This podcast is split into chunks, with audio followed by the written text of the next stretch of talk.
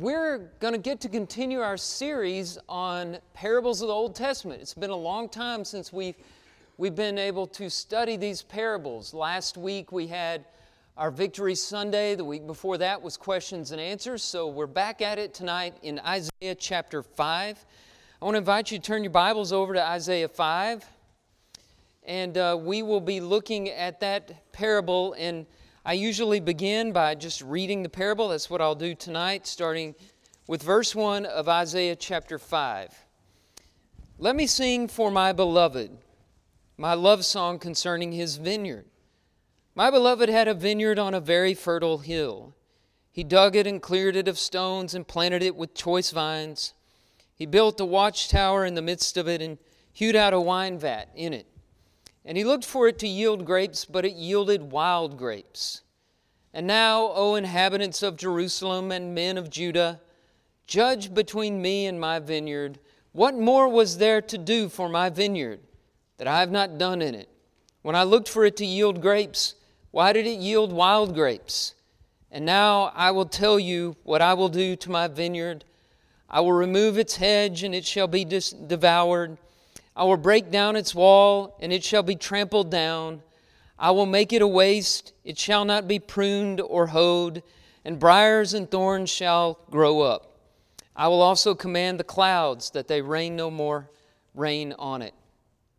For the vineyard of the Lord of hosts is the house of Israel, and the men of Judah are his pleasant planting. And he looked for justice, but behold, bloodshed, for righteousness, but behold, an outcry. Many of you have heard the, um, the myth or the story of the Trojan horse. Uh, whether it's true or not, we, we can't be certain. But it is said that after a 10 year war, the Greeks, under the behest of Odysseus, constructed a wooden horse and secretly hid a number of their soldiers in it and presented it to the Trojans as a gift. And the Trojans brought it into their fortified city, thinking it was a victory trophy. Then the Greeks pretended to sail off, and under the cloak of night, they returned. And the men inside the horse came out, opened the gates, and let the rest of the Greek armies in, and they stormed the city.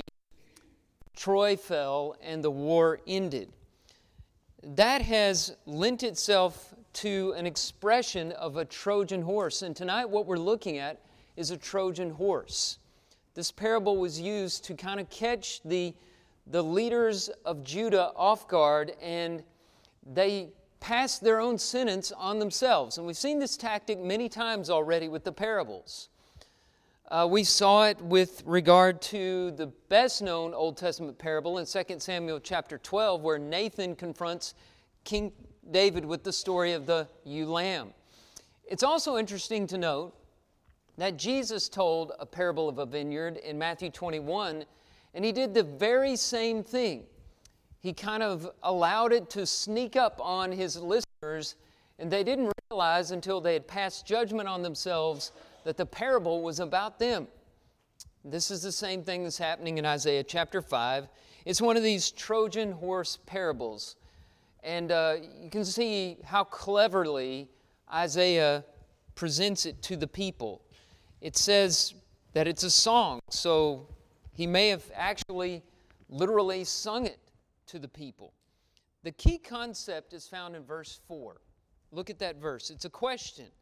What more was there to do for my vineyard that I have not done in it? That's the question before us tonight. What more can God do for you than He has already done? What more can He do for this world than He has already done? It's a very profound question that invites our attention this evening. And we're going to look at this parable in three ways. First of all, we're going to examine what God did. In the second place, we're going to examine what Judah did. And finally, we're going to look at the judgment in what God did not do. Start with what God did as we look at this. And there are several things in the parable that we see the beloved who is representing God, doing for his vineyard, which represents Judah. First of all, you can see uh, in verse 1 that he provided fertile soil capable of fostering life and growth. He planted this vineyard, verse 1 says, on a very fertile hill. And we overlook the importance of soil. We say, well, that's just dirt. And we don't see how important it is. I, so I'm going to spend a little bit of time on this one, more time than the other details of the parable. And I want you to get in your mind how important soil truly is and what the beloved is doing here in choosing fertile soil for his vineyard. Now, here's a, a, quote by one of my favorite authors, Wendell Berry. Wendell Berry is a, a writer uh, from Kentucky. He's also a farmer, and he writes a lot about agriculture. And here's one thing he says about the soil he says, The soil is the great connector of lives, the source and destination of all. It is the healer and restorer and resurrector by which disease passes into health, age into youth, death into life. Without proper care for it, we can have no community because without proper care for it, we can have no life. Here's another quote from Berry The most exemplary nature is that of the topsoil. It is very Christ like in its passivity and beneficence, and in the penetrating energy that issues out of its peaceableness.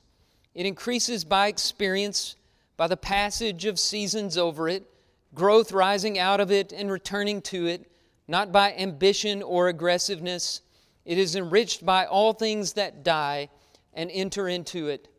It keeps the past, not as history or as memory, but as richness, new possibility.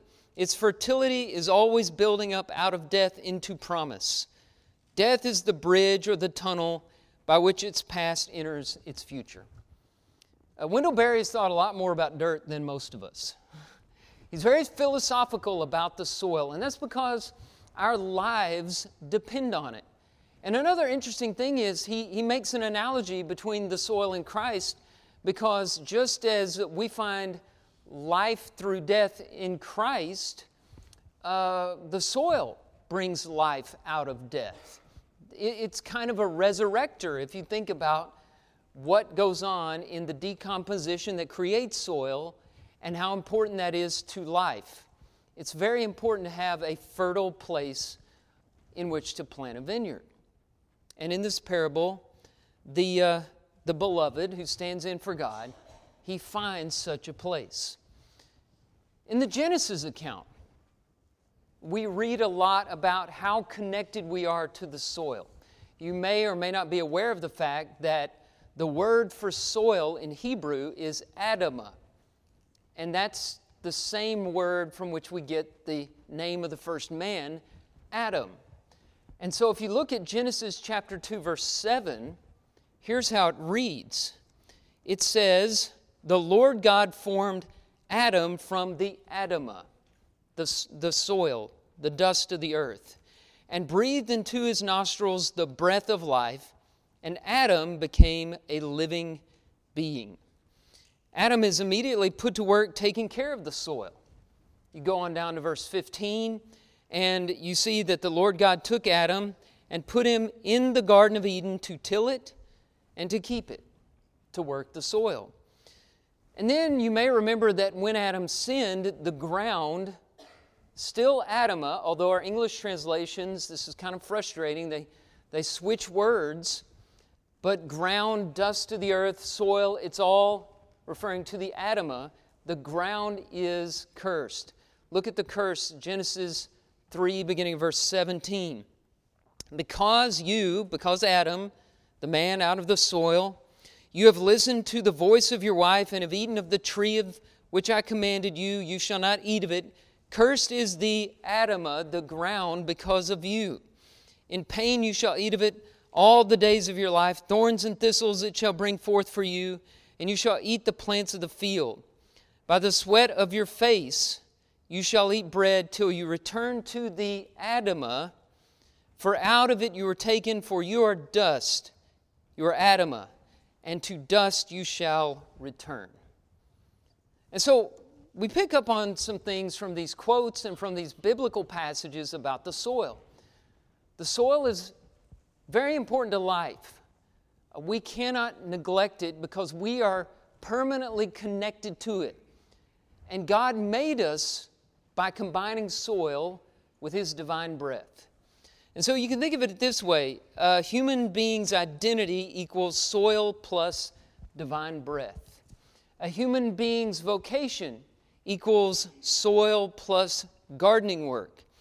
The biblical story is telling us that the fate of soil is tied up in the fate of humanity. And, and when the soil is good, human life is good. When it's bad, life is bad. We can't get our nourishment, we can't get our life without fertile soil. So we go back to this analogy that, that Isaiah is saying, and we might pass over the fertile hill. But what it's saying is God very carefully chose a place where life could be generated. Not only generated, but sustained. He was very careful about that. Going back to the parable, what did he do next? Well, represented by the beloved who planted the vineyard, we see number two, he cultivated the land, removing all obstacles to growth. Verse 2 he dug and cleared it of stones. And this is what God did when He brought the Israelites into the promised land. It was full of inhabitants, and the first generation out of Egypt were afraid of these inhabitants. Many of them were giants, they said. They did not believe they were able to take it, and on their own, they would not have been able to take the promised land. But first Jericho, and then many other cities after it fell, one right after the other, as God removed their enemies from that land and gave them houses they didn't build, wells they didn't dig, vineyards and fig trees they didn't plant. He removed all the obstacles and cultivated the land and put them in this land that flowed with milk and honey. And he's done the same for us. In the parable of the sower, Jesus talks about how human hearts are like soil. And the condition of the soil, whether or not it has been properly cultivated, determines whether or not the gospel will germinate within it. Hard hearts, thorny, distracted hearts, rocky, shallow hearts will not germinate seed that brings forth a yield, but a good heart, good soil, which is an honest and good heart, it will germinate uh, seed and that seed will yield 30 fold, 60 fold, 100 fold. And so it's very important to have a heart cultivated by God, by love for God and devotion to His Word. Number three, in the parable, you see he selected good seed. Verse 2 continues, and planted it with choice vines. Quality matters whether you're talking about the soil or the seed. And there are many seeds. If you want to think of the seed as an idea that's planted, there are many seeds out there that want to take root in your heart. And some of them are very bad. And of course, the gospel is the seed God wants in our hearts. The devil sows tares in order to deceive and destroy. In John chapter 10, verse 10, he, he wants to kill and destroy. But Christ comes bearing imperishable seed the living and abiding word of God. 1 Peter chapter 1 verse 23. Number 4, in this parable he also protected his vines when they were vulnerable. If you look and continue reading verse 2, he built a watchtower in the midst of it. Now, I don't think from my reading this was a common practice in vineyards to build a watchtower. They might have something in there to watch over the vineyard, but not something so expensive and massive as a watchtower. Uh, but this was the care that the beloved had for his vineyard. In Jerusalem, God gave protectors, spiritual protectors, prophets, priests, and kings to guard the spiritual lives of the people, but they didn't listen to them. They wouldn't allow them to protect them. They instead went to the people who wanted destruction for them. And in our day, God is all powerful, and His children are promised protection. Jesus says in John chapter 10, verse 29, No one will snatch them out of my hand. As long as we continue to devote ourselves to Christ, nobody can separate us from his love. Romans 8, 38 and 39. We continue in this parable and we see that he also had high expectations for the future. Now go on and look at the last of verse 2. He hewed out a wine vat in it, and he looked for it to yield grapes. He had every reason to believe that Israel would be successful. He had given Israel everything that it needed as a nation to be successful. No harm could come to her, but she rebelled against the Lord and denied the bright future that He planned for. And God wants to make our lives better, but few choose to enter the narrow gate that leads to life. So Isaiah lines all of this up, and then he asks in verse 4 What more was there to do for my vineyard that I have not done in it? Israel had no excuse. God had given Israel everything that they needed. And He's given us, through the gospel, everything that we need. Romans 8, verse 1 says it all there is now no condemnation for those who are in Christ Jesus. We have nothing to fear as long as we are in Christ. And so, the first thing we look at as we study this parable is what God did. And we see that the rhetorical question leads us in the right direction. What more could He do that He had not already done? There was nothing more that he could do. He had done everything that was needed. So let's turn in the second place now to what Judah did in response. And it's a sad story. The twist in verse 2 is that the vineyard yielded wild grapes. Wild grapes.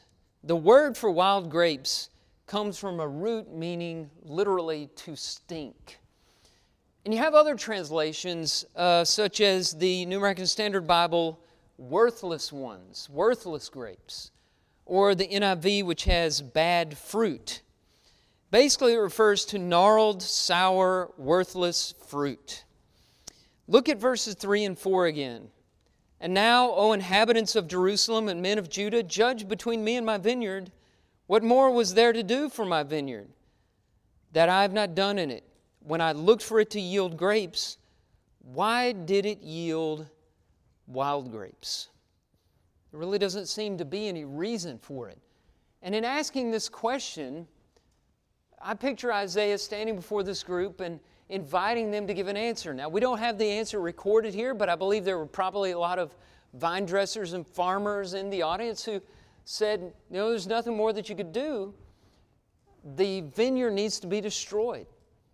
It needs to be left alone. It, it needs to be left to its own because it's not worth all the work and all the investment and all the expense. The conclusion then must have really shocked his hearers because after making this point so well, he kind of does a Nathan. Remember, Nathan said to David, You are the man? Well, that's verse 7 is the You are the man passage. Look at it again. The vineyard of the Lord of hosts is the house of Israel, and the men of Judah are his pleasant planting. He looked for justice, but behold, bloodshed. For righteousness, but behold, an outcry. Now, my translation, I have footnotes that say that the words justice and bloodshed in Hebrew sound very similar. And the words uh, righteousness and outcry in Hebrew sound very similar. So he's doing wordplay. Keep in mind, most of Isaiah is poetry. So he's making a play on words here, and it's as if he's saying, Your bloodshed looks like justice, your outcry looks like righteousness, your wild grapes look like good grapes, but they're not. On the outside, you may appear to be religious, devoted people, but on the inside, you're full of rottenness. Very similar to something Christ said to the Pharisees after his vineyard parable in Matthew chapter 23. On the outside, you look like uh, dishes that are washed. On the inside, it's full of corruption. On the outside, you look like whitewashed tombs. On the inside, dead men's bones and rottenness. Externally, they looked good, but they weren't good.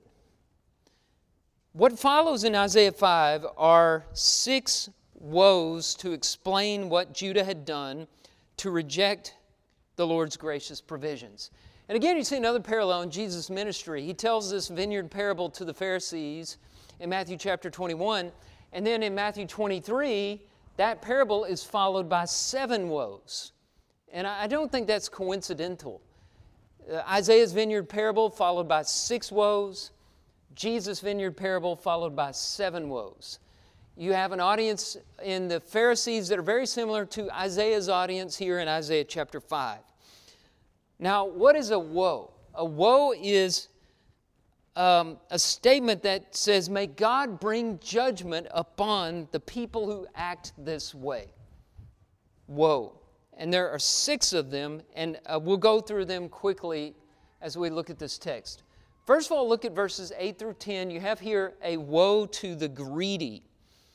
Uh, verses 8 through 10.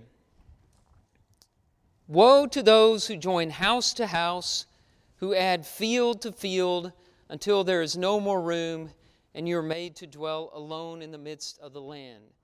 The Lord of hosts has sworn in my hearing Surely many houses shall be desolate, large and beautiful houses without inhabitant. For ten acres of vineyard shall yield but one bath, and a homer of seed shall yield but an ephah. The law of Moses required that the land remain in the hands of, of the families to whom it was originally allotted. You can look back on uh, the, the law of Moses, of course, and then the book of Joshua, where the land was allotted family by family. Uh, you could, if you got into financial trouble, sell your land to get out of debt. But every 50th year, the year called the Year of Jubilee, the land was supposed to go back to the original possessors, the family, that is, that, that originally possessed it. It seems like in Isaiah's day, though, they were neglecting these welfare laws that were meant to keep people from being impoverished, and the rich were taking advantage of the poor and were not following the law of God. They ignored it, and the more they hoarded, God says, the less you will have in terms of crops. Number two, we find in verses 11 and 12 a woe to the indulgent. Woe to those who rise early in the morning that they may run after strong drink, who tarry late into the evening as wine inflames them. They have lyre and harp, tambourine and flute and wine at their feasts, but they do not regard the deeds of the Lord or see the work of his hands. Out of all the sins, this probably hits home the hardest. We live in a hedonistic society where pleasure is God. People chase after every temptation, every pleasure, and put that before God's will. We live in a society like that.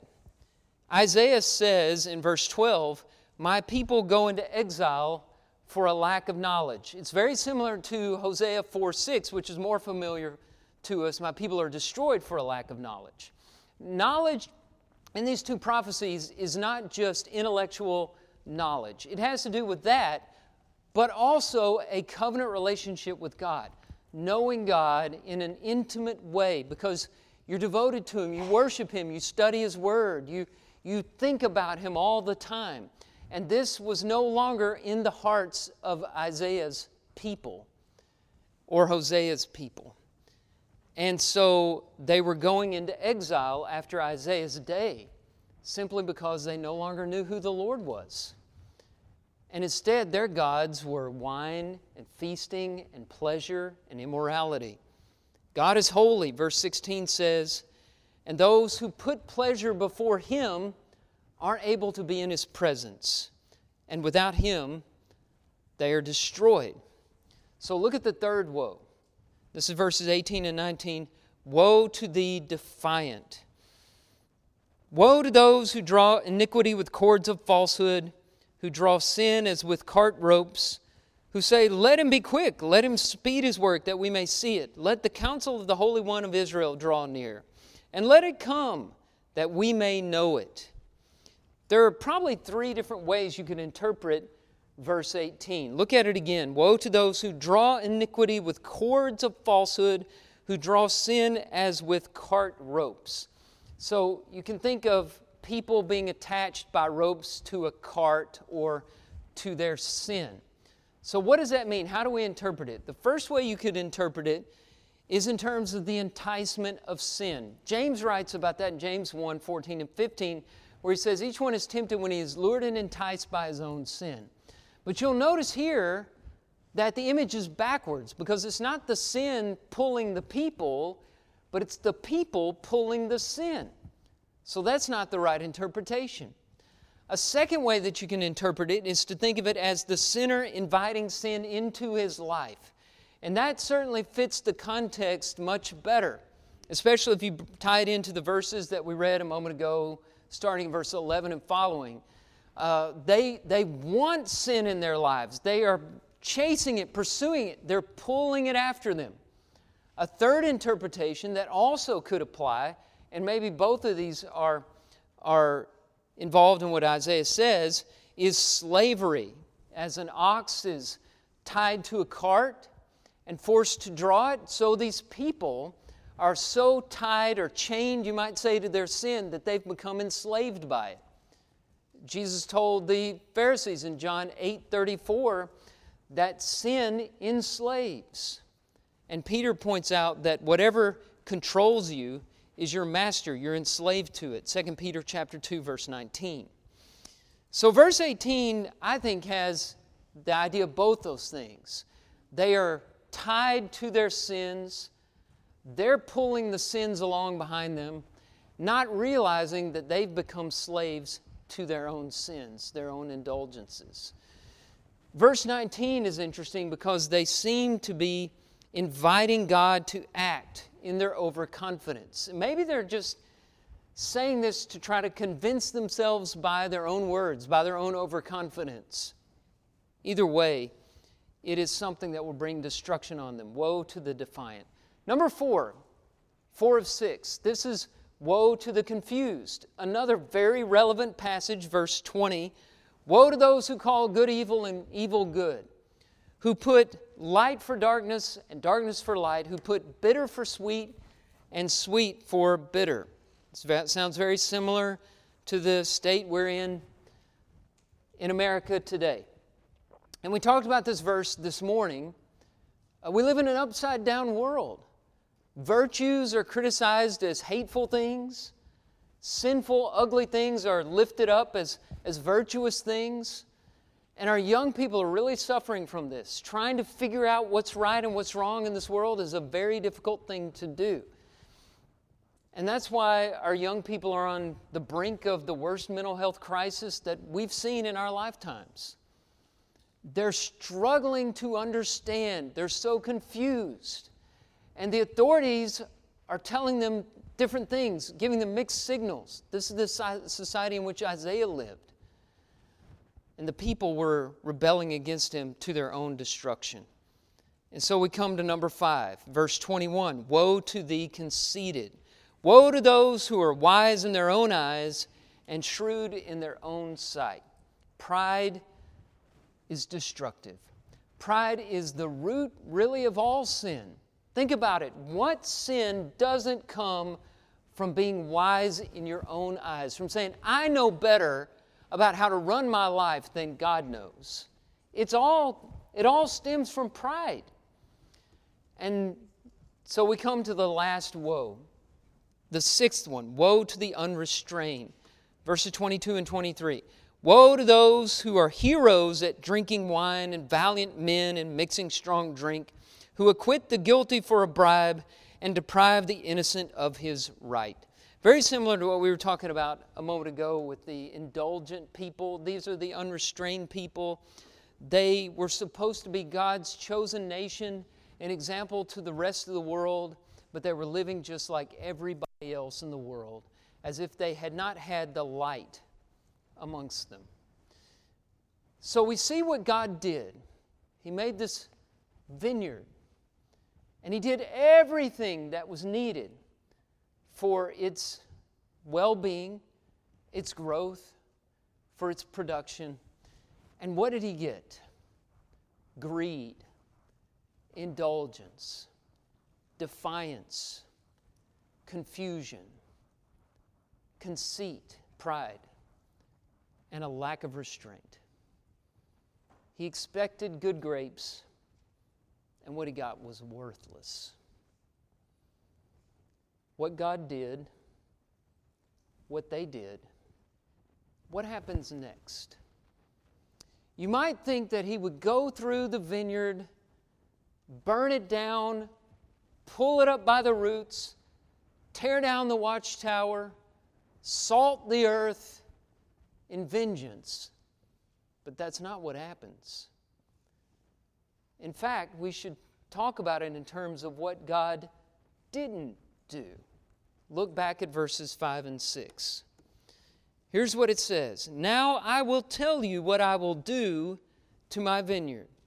I will remove its hedge, and it shall be devoured.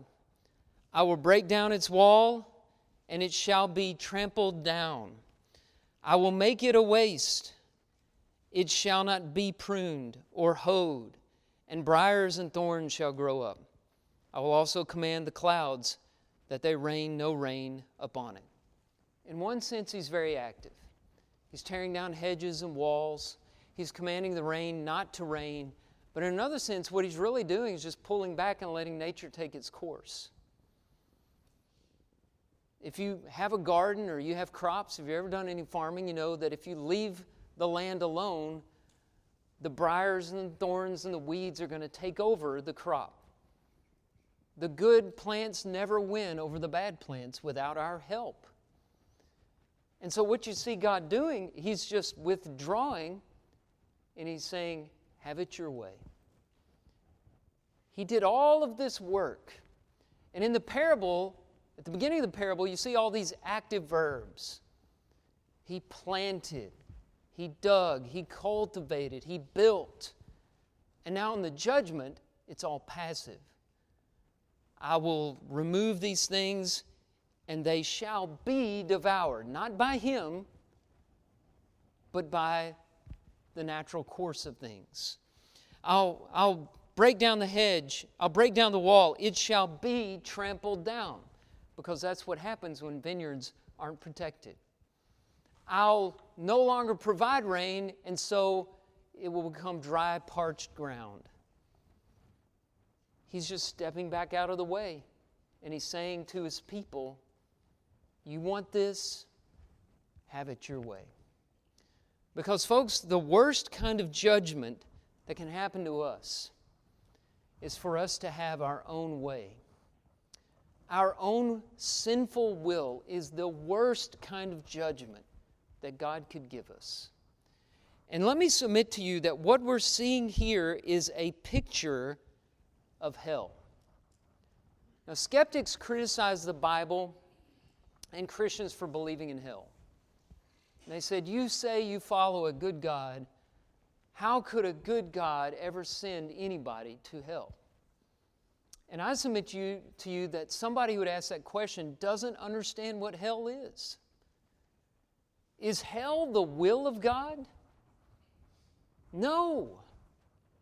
1 Timothy chapter 2 verses 3 and 4 says that God's desire is for all people to be saved. That's what he wants.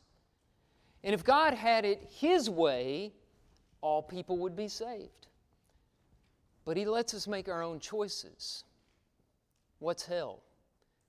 Hell is simply us choosing to walk away from God and live without His protection, without His nourishment, without His light, without His guidance, without His life. And so many people choose hell over God. No, they don't choose flames and fire and outer darkness and gloomy chains and the worm that does not die. Those are all metaphors for hell. And I think, you know, if we want to strike fear in the hearts of people, there is a use for that. I think that we need to bring those images up and think about what they mean, but I also think sometimes we need to talk about what the essence of hell is. And the essence of hell is living without God. That's what eternal punishment is. No more chance for forgiveness, no more chance for mercy, no more chance to be back in God's good graces. Paul puts it plainly in 2 Thessalonians chapter 1 verse 9. They will suffer the punishment of eternal destruction away from the presence of the Lord and away from the glory of his might. That, friends, in literal terms, is hell. And that is a fire. And that is darkness. And it's awful. And we say we don't want it. But if we run away from God, we're running straight to hell. Because what hell is, is a place that God has stepped away from and He's left it to its own destruction. So it's not what He did to the vineyard in wrath. You see, it's really what He didn't do. He stopped nourishing it, He stopped saving it, He stopped protecting it. God's mission on earth is not to bring hell, it's to bring heaven. We've already brought hell. God didn't have to do anything for us to be in hell. He sent His Son, and this is good news, the gospel. He sent His Son to save us from hell. We talk a lot about John 3 16, and it's a great passage of Scripture. But we should keep reading into verses 17 and 18. Listen to what it says. God did not send his Son into the world to condemn the world. Jesus didn't come on a mission of condemnation. Why did he come? But in order that the world might be saved through him. Whoever believes in him is not condemned, but whoever does not believe is condemned already, because he has not believed in the name of the only Son of God. What does that mean? The one who doesn't believe is condemned already? What it means is if Jesus had never come, the whole world would remain in its self condemnation because it withdrew in sin away from God into hell. And it would be in that position for all of eternity. Reject the Savior, you cannot be saved. You see, what a lot of people don't understand when they think about going to heaven without Jesus or having a great life after death without Jesus, they don't understand Jesus is the only Savior. Acts chapter 4, verse 12. There's no other name under heaven given among men by which we must be saved. It's only Jesus. Without Jesus, you can't be saved. Jesus is the life preserver. And our sins are drowning all of us if we don't reach out to the Savior, we cannot be saved. What God did was all that He could have done. And what we've done as Israel is we've sinned and rebelled against Him. And so we've withdrawn from Him. He hasn't withdrawn from us. In the parable of the prodigal son, it wasn't the father who left the home, it was the son who left home. And the father watched and he waited and he prayed for his son to come home, for his son to come away from hell, back to the light, back to the life. And the same is true for all of us. All of us have sinned and fall short of the glory of God. Have you come back to God where the vineyard is, where there's protection, where their watchtower is, where the rain falls and the soil is rich and fertile? if you need to come back to that tonight, God is still working His vineyard, and the gate is still open, and He still wants you to be saved. You may not have another opportunity, so why not come tonight? We're going to sing an invitation song. If we can encourage you in any way, come now as we stand together and as we sing.